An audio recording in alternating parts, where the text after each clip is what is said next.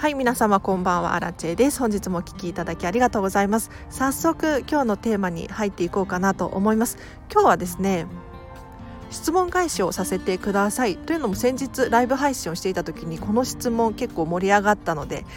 はい、伝えさせていただこうかなと思います。で、結構気になる方いらっしゃると思います。で、どんな質問だったのかっていうとですね、小学校高学年のお子様が片付けが苦手なので一緒にやった方がいいですかっていう感じの質問をいただきました。ありがとうございます。なかなかね、えっと、お子様の片付けに苦労されている方いらっしゃると思います。はい、でこここれの回答なんですけれども、結論から申し上げますと、できればお子様ご自身でお一人でお片付けをさせてあげてください。はい、でこれ大人も一緒です。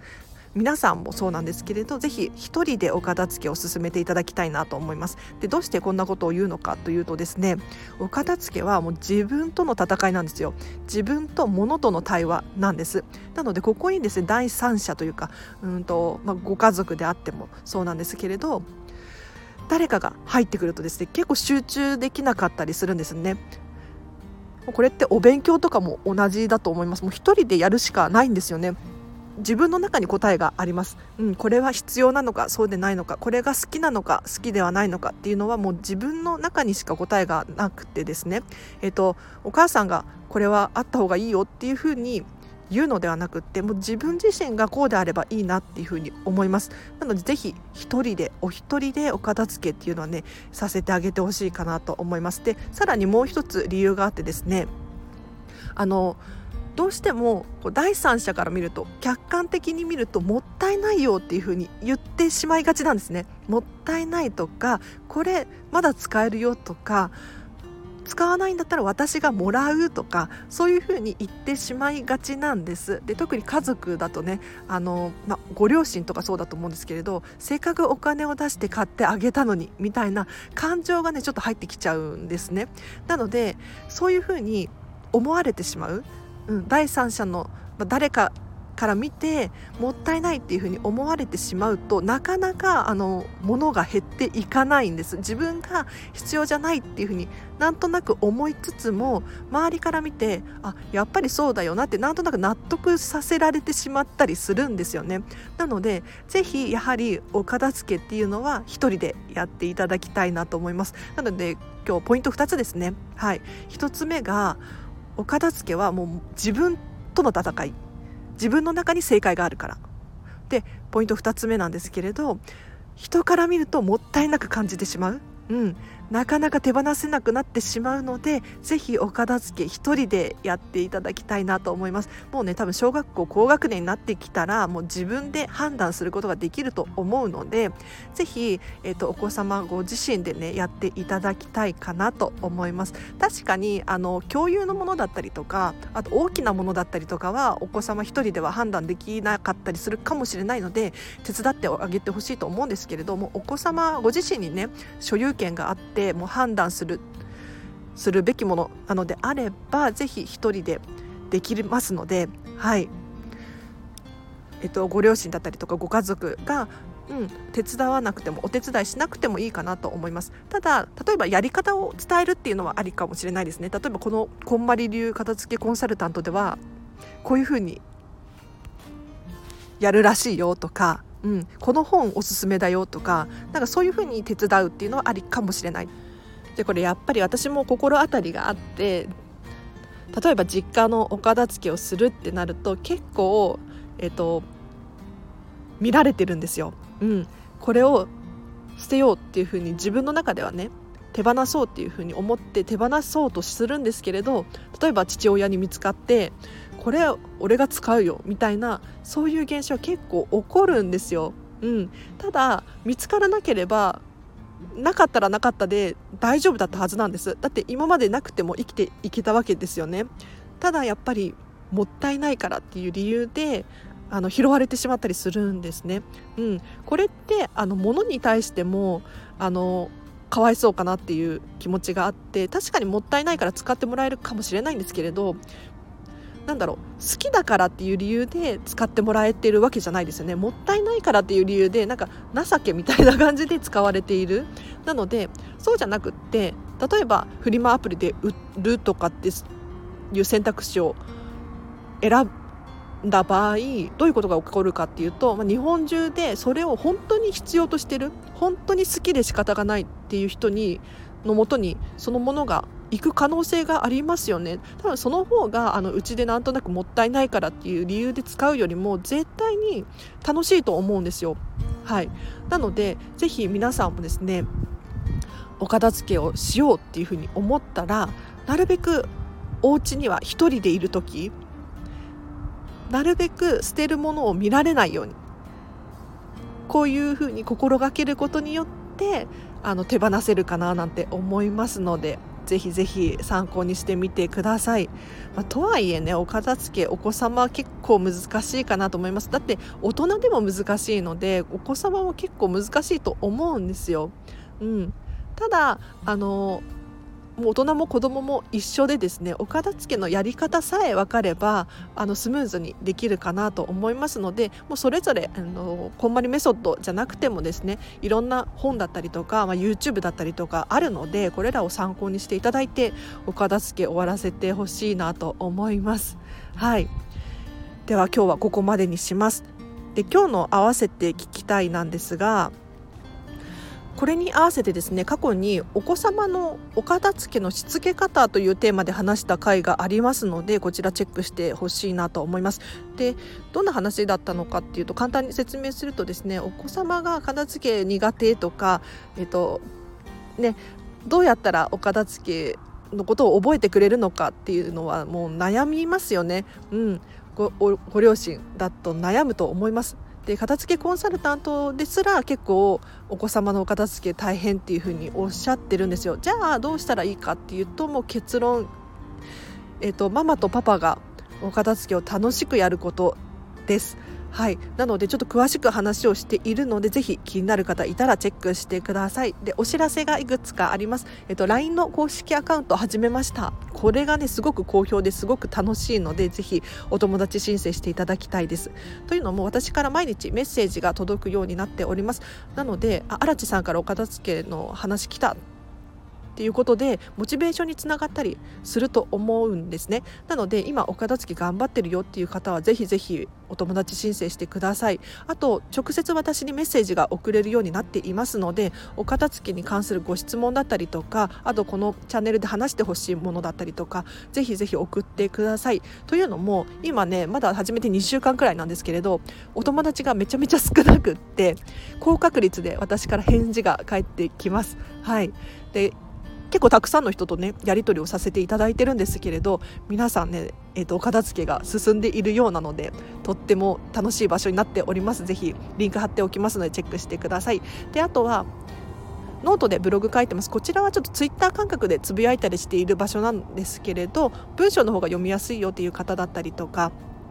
パパッと読みたいっていう方はこちらリンク貼っておきます。チェックしてください。あとインスタグラムをやっております。こちらはですね、お片付けのビフォーアフターを載せたりとか、えっと、このチャンネル更新したよっていう情報や私の私生活が見れるようにしていますので、気になる方はこちらもフォローしていただけるととっても嬉しいです。あと最後にお知らせ、なんか残念なお知らせ、あのクラウドファンディングを申請中っていう風に伝えていたんですが、やはりね引っかかった、しかもたくさん引っかかりました。めちゃめちゃ引っかかって、ちょっとでも諦めたくないので、もう一回やってみて本当にダメなら諦めます。で、何が引っかかったかっていうと、まずこんまりっていうこんまりさんの名前を使って大丈夫なのかっていうところと、あと写真、これは著作権大丈夫かっていうこと、あとは私のこれ一番の問題なんですけれど、私プロジェクトオーナーの身の安全が保証できてるかどうか、これがね問題。どういうことかっていうと、片付けコンサルで誰かのお家にお伺いしてお片付けをするわけですよね。これって今日の話もあった通りいちたいいちでやりたいんですよ。お片付けは本当に自分との戦いなので、ここに第三者がいるとはかどらなかったりするんですね。なので私とお客様でお片付けを進めたかったんですが、これあのクラウドファンディングのなんか経経なんて言ったらいいんだろうに引っかかって、私の身の安全が確保できているのかっていうところが引っかかったんですよね。じゃあどうしたらいいのかっていうところでふたつの案があってですね、まずひとつめが同伴者を同行させる、もう一つが公共の場所を使うっていうことだったんですけれども、これどっちもダメなんですよね、お片付け、ね、だからもしかしたらお片付けの、あのオフラインっていうのかな、面会方式での、あのクラウドファンディングは立ち上げることができない可能性があります。ただもしかしたらオフラオンライン、うん、私がお家にお伺いするのではなくってオンラインでお片付けのレッスンをするっていうのは OK みたいなので、ちょっとここ詳しくあのもう一回申請し直してみます。はい、なのでもうちょっとだけ待ってもらってもいいですか。片付けの支援したいっていう方いらっしゃったらもう少しだけお待ちください。で、ただオンラインオフラインで面会式でやりたかったっていう方はですね、私の ライン の公式アカウントで直接メッセージを送ってください。はい、うん、あの友達申請していただくだけでも大丈夫なんですけれど、あのどういう感じでやってるのかだったりとか、私に直接メッセージを送っていただくと、じゃあレッスンしましょうっていう風にあの進めていくことができますので、ぜひ教えてください。なのでクラウドファンディングではあのオンラインでのお片付けのレッスンは開催可能かもしれない。ただオフライン面会方式での片付けコンサルはできないっていうことですね、うん、なのでこれもう本当に残念残念だなと思って、うん、ただあのこれもやってみないとわからなかったことなので、やってみてよかったなって思います。で、私が前例を作ったらこの後に続くことができたりするかもしれないですよね、誰かが。なのでちょっとねあのやってみたいんですよ、クラウドファンディングお片付け。そうちょっと粘ってみます、もう少し。ただ今すぐお片付けしたいっていう方は ライン の公式アカウントでメッセージくださいっていうお知らせでした。で、あとここからは雑談なので、あの聞いてくださる方いらっしゃったら聞いてほしいなと思うんですが、今日はね片付けコンサルの日だったんですよ。すごく楽しかった。といってもあのモニターさんでレッスンです。私が見習い期間中なのでね、正式な片付けコンサルとしてではなくってモニターレッスンという形でやらせていただきましたが、もうめちゃめちゃ今日も楽しかったです。で、なんと今日この方ね卒業されました、お片付け。おめでとうございます。もう本当に楽しかった。なんか全部でよんかいレッスンをさせていただきました。えっとこれがね本当私が思ったのは早いなって思いました、うん、あのこれだけの物量でよんかいは早いって思ったんですよね。というのも私がいない時にねどんどん進めてくださったんですね、えっと、私とお片付けをしている時も、えっと、進むスピードが早かったんですけれど、それ以外の部分ですね、えっと、例えば実際にリサイクルショップに売りに持っていくだったりとか、フリマアプリで売るだったりっていう行為がすごく早くって、あの私が想定した回数よりも早めにレッスンが終わりましたね、うん、なのでお片付けのレッスンって実はあの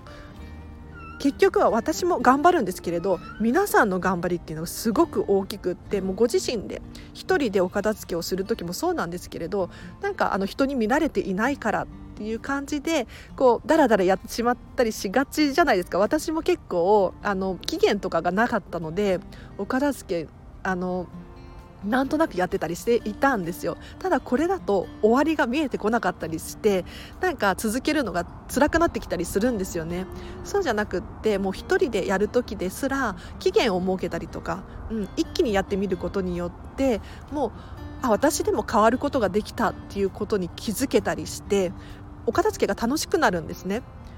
ここをちょっとずつでいいやっていうふうに思ってしまうとなかなか変化が訪れなくって、ああ私はできないかもっていうふうにちょっとネガティブな気持ちになってしまったりするので、ぜひあの皆さんこのチャンネルをフォローしていただいて、結局宣伝なんですけれど、お片付けのモチベーションをねキープしたままぜひぜひあのお片付け終わらせましょ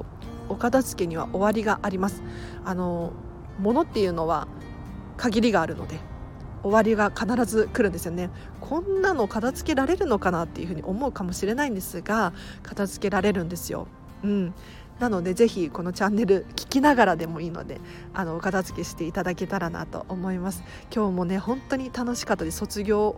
しましたね。できたんですよね。すごい嬉しい。なんかあの私もレベルアップしてるし、お客様もレベルアップしてるし、もう本当にあの感謝の気持ちでいっぱいでした、うん、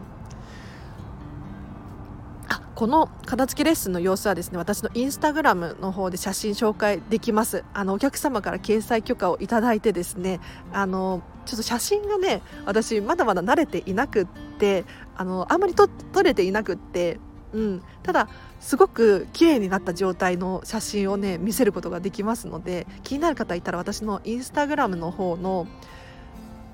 フォローしていただいて、あ、フォローしなくてもいいですね、あのチェックしていただくとですね、あのお片付け見れます、はい、どんな感じなのか、うん、どんな風に綺麗になるのか、ちょっとね想像するだけでワクワクしますよ。で、お片付けって家がすっきりするだけじゃないんですよ。これを今日のお客様も本当にずっとおっしゃってたんですが、もうね心の変化だったりとか、もう気持ちに変化が訪れるんですね。というのもあの無駄な買い物をしなくなるとか、あとは次にお買い物をするときによく悩むようになったりとか、どういうことかっていうと、今までなんとなく物を買っていたなっていう反省だったりとか、もう私も本当にそうなんですけれど、あの一つ物を買うっていうのはどういうことなのかっていうのをねよくよく考えたりする。そうすることによってどんどん自分が好きなもので溢れてくるんですよね。なんとなくで買わずに、えっと心地よいものだったりとか、ときめくものを買い揃えるっていうのを徐々に徐々にこうしていくとですね、どんどん身の回りが変わっていって、すごく好きなものばかりで溢れるんです。そうすることによって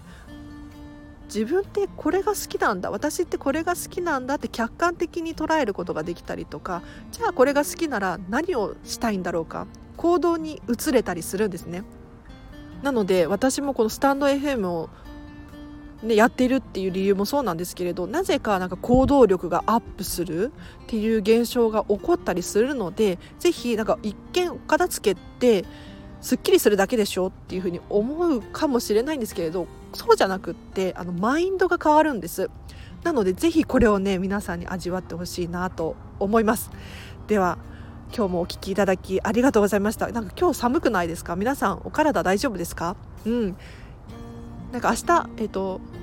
じゅういちにちお休みですよね。祝日みたいで皆さんゆっくりされる方多いかなと思います。で、お片付けをねしようと思ってるらっしゃる方もいるんじゃないかなと思いますので、ぜひこのチャンネルをねフォローしていただいて、あのわからないことがあったらぜひこのチャンネルのレターの機能をね利用していただきたいなと思います。私が答えられる範囲で答えさせていただきますので、もしかしたらあのお悩みの解決になるかもしれないので、遠慮なさらずにですね教えていただければなと思います。ではこのチャンネルは見習いこんまり流片付けコンサルタントである私が、もっとお片付けがしたくなる、そんな効果やメリットについて話したりとか、いただいたレター質問に返したりしているチャンネルでございます。もし気になる方いらっしゃいましたらフォローしていただいて、またお会いできるのを楽しみにしております。はい、では皆様今日もお疲れ様でした。明日もハッピーな一日を過ごしましょう。あらちでした。バイバイ。